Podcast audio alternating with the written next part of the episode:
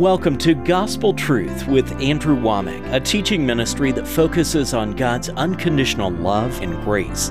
In the new covenant, we have boldness to enter into the Holy of Holies by a new and living way. For so long, I was just always reaching out towards God. Where are you, Lord? But when I heard Andrew's message, it was just like the light bulb went off, and I just like knew God is here with us. And now, here's Andrew. Welcome to our Thursday's broadcast of the Gospel Truth. Today I'm continuing to teach on a subject that I've entitled, Are You Satisfied with Jesus? You know, I've been meditating on these scriptures from John chapter 14 for decades, and they've been some of my favorite. And recently, this just impacted me so much. I sat down and in one day I wrote a little thing. It's only 28 pages. We put it into a little pamphlet size and this is our gift to you. And I tell you, this would be a blessing to you. Plus, I believe because it's so short and concise, this would be a great way for you just to share a truth with other people that I that could make a huge difference in their life. So we're giving this away as our gift to you. And I would really like to encourage you to please go to the effort of requesting this teaching. I think it's going to be a blessing. Uh, I know that not everybody watches every day, but I've been teaching this in sequence. And so let me just go back and say I'm taking this from the ministry that Jesus gave to His disciples the night before His crucifixion. And He told them not to let their heart be troubled. He talked about heaven. He says, Where I'm going, you know, and the way you know. And Thomas said unto Him, Lord, we don't know where you're going, and how can we know the way? He said, I am the way, the truth, and the life. If you had known me, you would have known the Father also.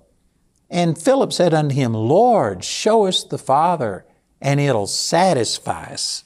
And let me just um, let me turn over here and read to you this definition of satisfy. You know, because this isn't in the Bible, I haven't got it memorized, but I've got it written in this little pamphlet. The word satisfy means to meet the expectations, needs, or desires of someone. Philip was saying, Lord, show us the Father and it'll be satisfied. Without Him, realizing it, he's saying, Jesus, you don't satisfy. But if we could see the Father, we'd be satisfied. That's a terrible thing. And yet, sad to say, I believe that most of us, if we would be honest, we aren't completely satisfied. We don't feel like that the Lord has completely met our expectations, needs, or desires. Now, I know that most people wouldn't say that out and out, but that's the truth. They, they feel like they need something more. They have to have all of these external things. We become codependent upon our friends, codependent upon all of our sports and our uh, things that we do for, uh, you know, relaxation and stuff. And our life isn't centered and focused on Jesus. And I believe that some of this pandemic stuff that we've gone through has brought these things to the surface. And there's Christians that have been depressed and discouraged because they've had to stay at home. There's people that are there's people that are actually having marital problems because the person that they have committed to living with for the rest of their life, when they actually have to stay with them and they can't get out and leave and go to work and travel and do things, all of a sudden their, their marriage is stressed. You know what that does? That shows that your marriage wasn't in good shape to start with. Man, I, Jamie and I've loved being at home together, and it has been great if if you don't enjoy being with your mate, uh, that's that's revealing a problem. And, and you can respond to that in one way. You can get negative with it and wind up saying, man, I don't want to be with this person all the time. Or you can sit there and say, man, something needs to change. This is the person that I'm supposed to be committed to for life. We need to work on this relationship. So, anyway, the word satisfy means to meet the expectation, needs, or desires of someone, fulfill a desire or need, provide someone with adequate information or proof so that they are con- convinced about something. So Philip said, Lord, show us the Father and it'll satisfy us. We aren't satisfied with you, but we would be satisfied if we could see the Father. If Jesus doesn't satisfy you, it's not because Jesus is at fault. It's not because He is not all that we need. It's because we are not appropriating everything. And the biggest hindrance, this is what I've been dealing with the last day or two, is that Jesus' physical body was a hindrance to these disciples seeing who he was. And I use this illustration. I think it's a great illustration that, you know, You could see, I drive a white Ford uh, F 150 pickup, and there's some people that know me when they see my vehicle.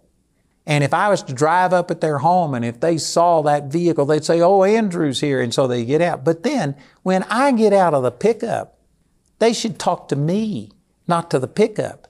The pickup is just the vehicle that I use to get around in. It is not me. And it's, it's critical to me. It helps me. Man, I would, be, my lifestyle would have to change dramatically if I did not have some mode of transportation. So I'm not saying that the vehicle isn't important. I'm not saying that our body isn't important, but our body is just like a vehicle that we get around in.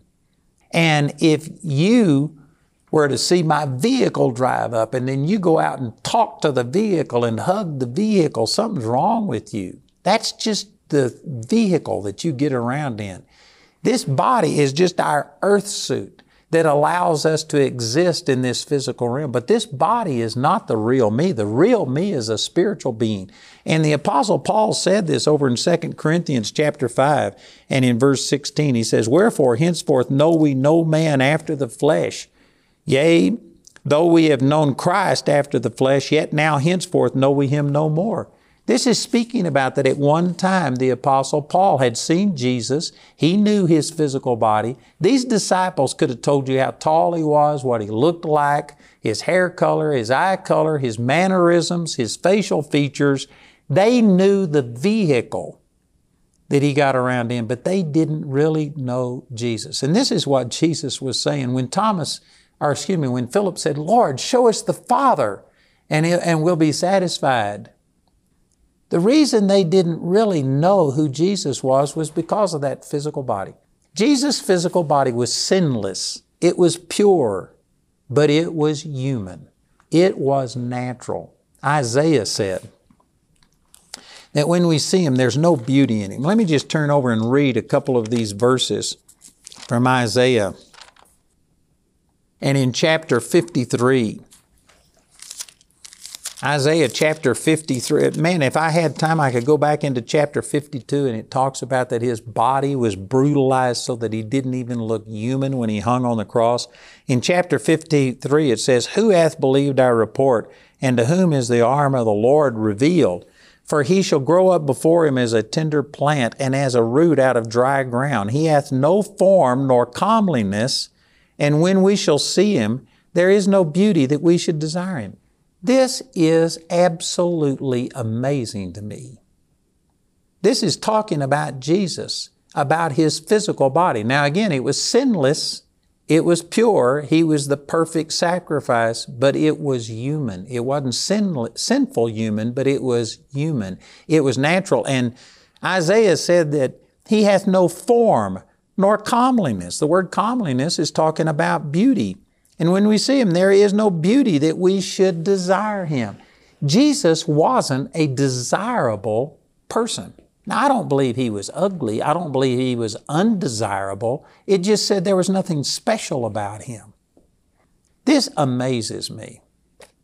You know, you and I, because we are so self centered, because we want the acclaim of people, because we are always wanting to be admired and people think the best of us, if somehow or another we were God and if we decided to become a man and offer our body as a sacrifice for sin, if I had done that, I guarantee you I would not have been a person that there was no beauty in them, there was no form, there was no comeliness, and when when you saw me, you wouldn't have desired me. No, if that if that would have been me, I'd have been the biggest, the strongest person man, I'd have made Hercules look like nothing in comparison. I'd, I'd have been USDA choice flesh. If I would have been God and chose to become man, I would have been a, an awesome specimen. You know, again, going back to this analogy that the real us is the spiritual being and our body is just like a vehicle. It's what we get around in.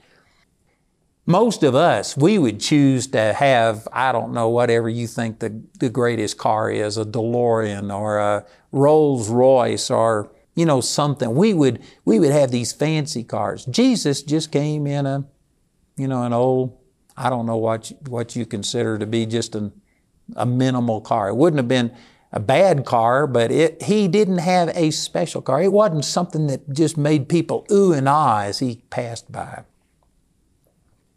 And that reason, that is one of the reasons that his disciples didn't really know who he was and that they weren't satisfied with him because they were carnal. And they were only looking in the natural, physical realm. They were trying to know Jesus naturally. And there are people watching this broadcast that you think, oh, if I could have been one of the disciples, and if I could have seen him, if I could have felt him, if I could have heard his voice, if I could have seen with my physical eyes him raising Jairus' daughter from the dead and Lazarus from the dead, then I would have been a believer. You know what you're saying? Is that if you could have contacted Jesus in some carnal, physical, natural way, then you would have believed. You're missing the point that faith doesn't come from the natural realm. It comes from the spirit being. It says in Romans chapter 10 verse 17, so then faith comes by hearing and hearing by the Word of God. Did you know that the Word of God, Jesus said in John chapter 6 verse 63, it's the Spirit that quickens, makes alive. The flesh profiteth nothing. The words that I speak unto you, they are spirit and they are life. This word, it, it has a physical thing. What I'm thumbing through right now, this is a physical book. But the words are spiritual. They are spirit and they are life. This is not like any other book. There's been books written that have impacted humanity and stuff, but there is no book like the Bible because it is spirit and it is truth. There is a spiritual power behind this book that isn't like any other book that has ever been written. And you can know God by the Spirit of this book. It says in John chapter 1, in the beginning was the Word, and the Word was made flesh and dwelt among us, and we beheld His glory, the glory as of the only begotten of the Father. That the Word was God. Jesus and the Word are in agreement, not just the physical page. There, I believe that the physical book is inspired. But it, the Word of God is not just physical, it's actually a spiritual, it's a living thing. It's alive and it's fresh. And you can know Jesus through the Word of God in a way that His disciples couldn't. And one of the main reasons is because they had to deal with His physical body. They were seeing Him in the natural realm, in the physical realm. And that physical body, even though it was sinless, it was so natural that there was no beauty, there was nothing to be desired, and they had the disadvantage of seeing Him in the natural realm. And it was hard for them to believe that this physical person who's tired, who's hungry, who's dirty, and I don't mean this with any disrespect, but Jesus wasn't able to take a bath every day. He didn't live in hotels. He didn't travel in pristine conditions. He traveled in the hot Judean sun. He got hot and sweaty, and I guarantee you there was time, and he didn't change his robe every single day. There, you could smell him coming. Amen. I don't mean any disrespect, but I mean when you're looking at Jesus and you see all of these natural things, it was hard for them to believe this is God. This is the one who created the heavens and the earth, and yet he's tired. He has to go to sleep. He's hungry. He has to eat. You know, I saw this movie one time, and I'm not recommending the movie, but I think the title of it was The Gods Must Be Crazy, and it was about a, like a remote African tribe that, uh, anyway, some white guys came, and because they had this technology and these gadgets that they had never seen before, they worshiped them as gods. And the white guys took advantage of it and, uh, be, you know, were proclaiming themselves to be gods. So they were getting the royal treatment and stuff. But finally, they saw one of these white guys go out and have to relieve himself, go to the bathroom. And when they saw him, that he was human and had to do this, they realized they were not gods, they were just people. And you know, in a sense, it's like that with Jesus, that the people who physically had to deal with his physical body, it was a hindrance to them to believe that this is God. But today we're actually better off. We can know God through the Spirit. The Holy Spirit, through the Word of God, reveals Him to us in a way that His disciples couldn't see. You know, the Apostle Paul said, We knew Him after the flesh at one time. In other words, He could have told you who He was, picked Him out of a crowd. He saw Him, He recognized His physical features, but He didn't know who Jesus really was. He says, but now we don't know Him that way anymore. Now we have to know Him through the Spirit. And you and I can actually know God and have a greater fellowship with Jesus, His true person, than the disciples did. And this is a brand new wrinkle in most people's brains. Most people think, what are you saying? Most people would give anything to have some physical manifestation, to see an angel appear, to have a physical feeling. Matter of fact, most Christians, this is what they're searching for. And I'm going to say some things here that may uh, look like I'm putting other people down. I'm not, but I'm saying that this isn't God's best. But so much of our Christian songs are about, you know, just, God, I'm desperate to experience you. Oh God, I need to feel you. God, I want to, I want to see your glory and all of these things. And I'm not saying that we reject any way that God wants to manifest Himself to us. There are definitely examples in Scripture, and I believe it still happens today, that people see Jesus, they hear audible things. I'm not saying that those things are completely wrong, but I'm saying that that is inferior to knowing Jesus through the Spirit. When you are wanting to, you know, when you're saying, Oh God, I'm desperate for you. Oh God, I'm hungry for you. Let me, let me just share some things with you here. John chapter 4. This is where Jesus ministered to the woman at the well. And uh, anyway, I don't want to take time to go through this whole thing. I could spend the whole program teaching on this. But in John chapter 4, he was speaking to the woman at the well. And, and um, he, off, he asked her for some water, and she says, How is it that you, being a Jew, ask me, a Samaritan woman, for water? Because the Jews and Samaritans didn't talk to each other. And anyway, Jesus answered and said unto her, uh, whosoever drinketh of this water shall thirst again. Talking about just natural water. But whosoever drinketh the water that I shall give him shall never thirst, but the water that I give him shall be in him a well of water springing up unto everlasting life. Jesus said, and he wasn't talking about physical water here.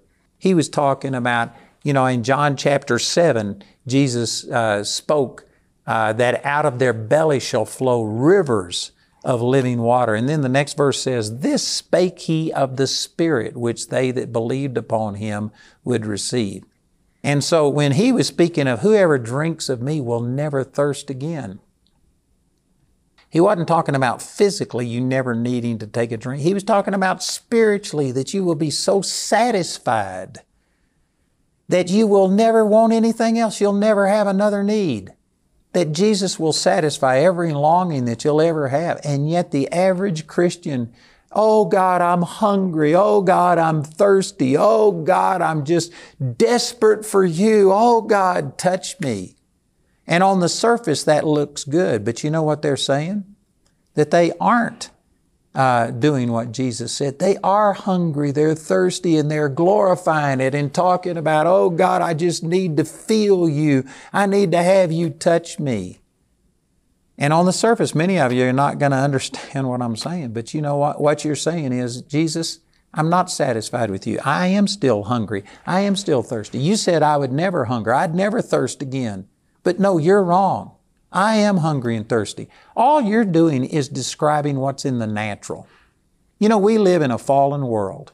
And in this fallen world, there are bad things that happen like pandemics, like people being laid off from work, like sickness, disease, and on and on. There's all of these things. And if you let it, this will take your attention away from Jesus. You'll listen to the fear that the world is talking about, and it will take away your peace and things like this. But if you keep your mind stayed upon the Lord, Isaiah 26, 3 says, The Lord will keep him in perfect peace, whose mind is stayed upon him, because he trusts in him, except during pandemics. Oh, excuse me, that wasn't part of that Isaiah 26 3. It didn't give any ex- exemptions, except when you lose your job and you don't know where your next meal is coming from, except when your children have gone off the rails and things are going wrong, except when your marriage is falling apart. No, it doesn't put any exceptions on it. The Lord will keep you in perfect peace if your mind is stayed upon Him. And if you are living by the Spirit, you can be having joy and peace flow through you, even though everything in the natural is literally falling apart. And I know that there's some of you that disagree and say, oh, I, I don't agree with that. Again, that's, I'm saying this in love, but that's because you're carnal. That's because you are trying to experience God in just some physical natural way. People are always looking for a new touch from the Lord. Oh God, just touch me. Oh God, pour out your Spirit. And they're looking for some physical contact with the Lord. Now, those things do happen, and I'm not saying that you reject it if it happens, but I'm saying that knowing God by the Spirit is infinitely greater than knowing Him in just some physical, natural way. You know, when in the 13th chapter of the book of John, I'm not going to take time to read all of those verses, but you can turn over there and read this on your own.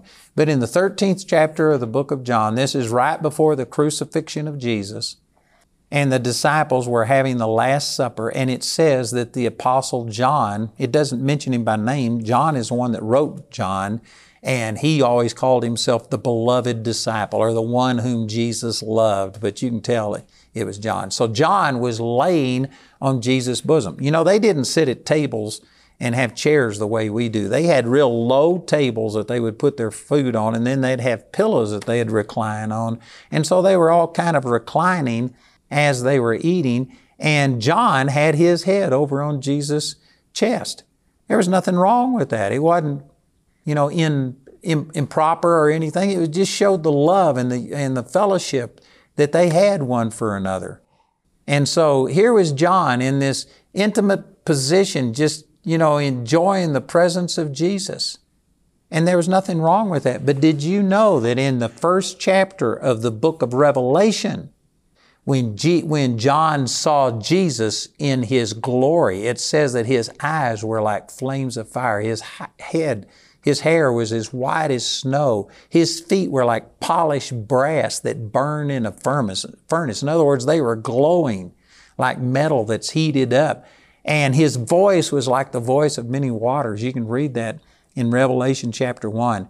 When John saw Jesus that way, he fell at his feet as if he was dead and had to be strengthened.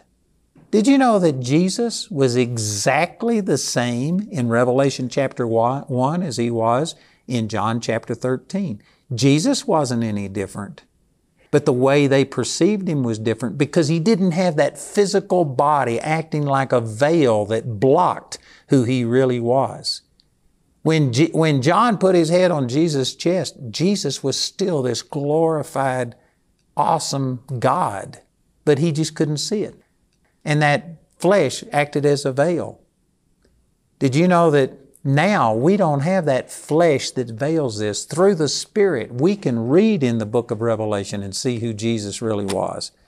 And man, I'm out of time again. I'm saying some awesome things. Again, this little booklet, pamphlet that we've put together, only 28 pages, it goes into all of this detail. It's our gift to you. I encourage you to get it.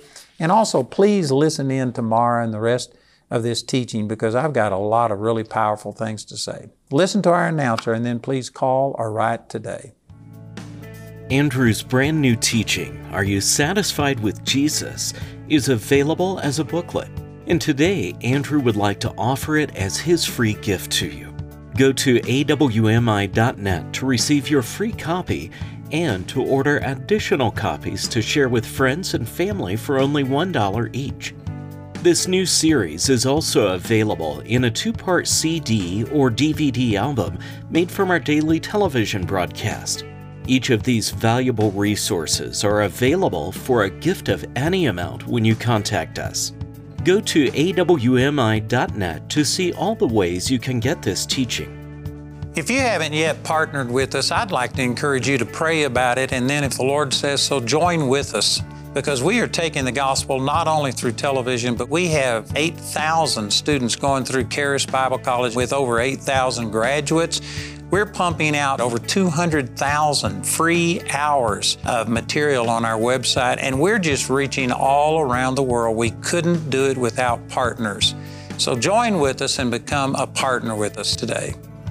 You can become a Grace Partner or order resources through our website at awmi.net. While there, you can discover more product details and download additional free resources.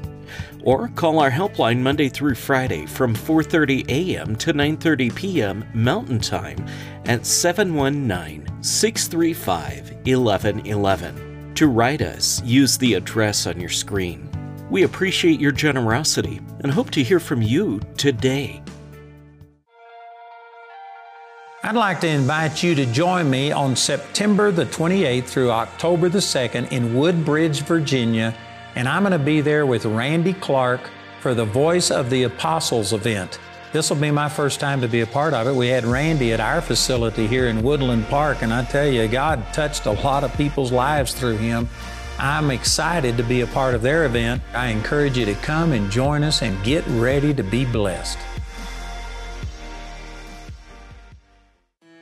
Charis Hybrid is a unique blend of independent study and face to face time with instructors and with other students who are determined to go deeper with God. You'll study courses at home, but then join your fellow classmates in person. I love the new hybrid program. I think it's excellent because as a full time working person, it just makes my schedule more available. Charis offers weeknight and Saturday classes to accommodate your work schedule. Most people have to work every day, all day long, and this would definitely make it a lot easier for them to be able to come up here. It's nice to come home and change into my pajamas and crawl in bed and watch my videos, you know. I highly recommend the hybrid program. I think it's it's fantastic and it'll accommodate many, many schedules. Charis Hybrid adapts to your busy lifestyle and allows you to experience the best of both Charis online and on campus. Learn more at charisbiblecollege.org forward slash hybrid.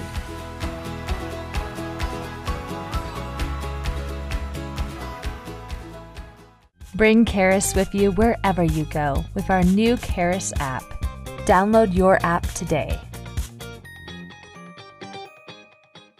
Hello, I'm here with Richard Harris, who is the Chief Counsel for our Truth and Liberty. This is a 501c4, a political arm of Andrew Wommack Ministry where we're getting involved and changing our culture. And we just wanted to take this opportunity to encourage you to get out and vote. It's not just a privilege, it's a responsibility. And our Truth and Liberty website has a lot of information there that could really help them. Amen. So go to our website, truthandliberty.net, and under the Resources tab, you'll find voting resources.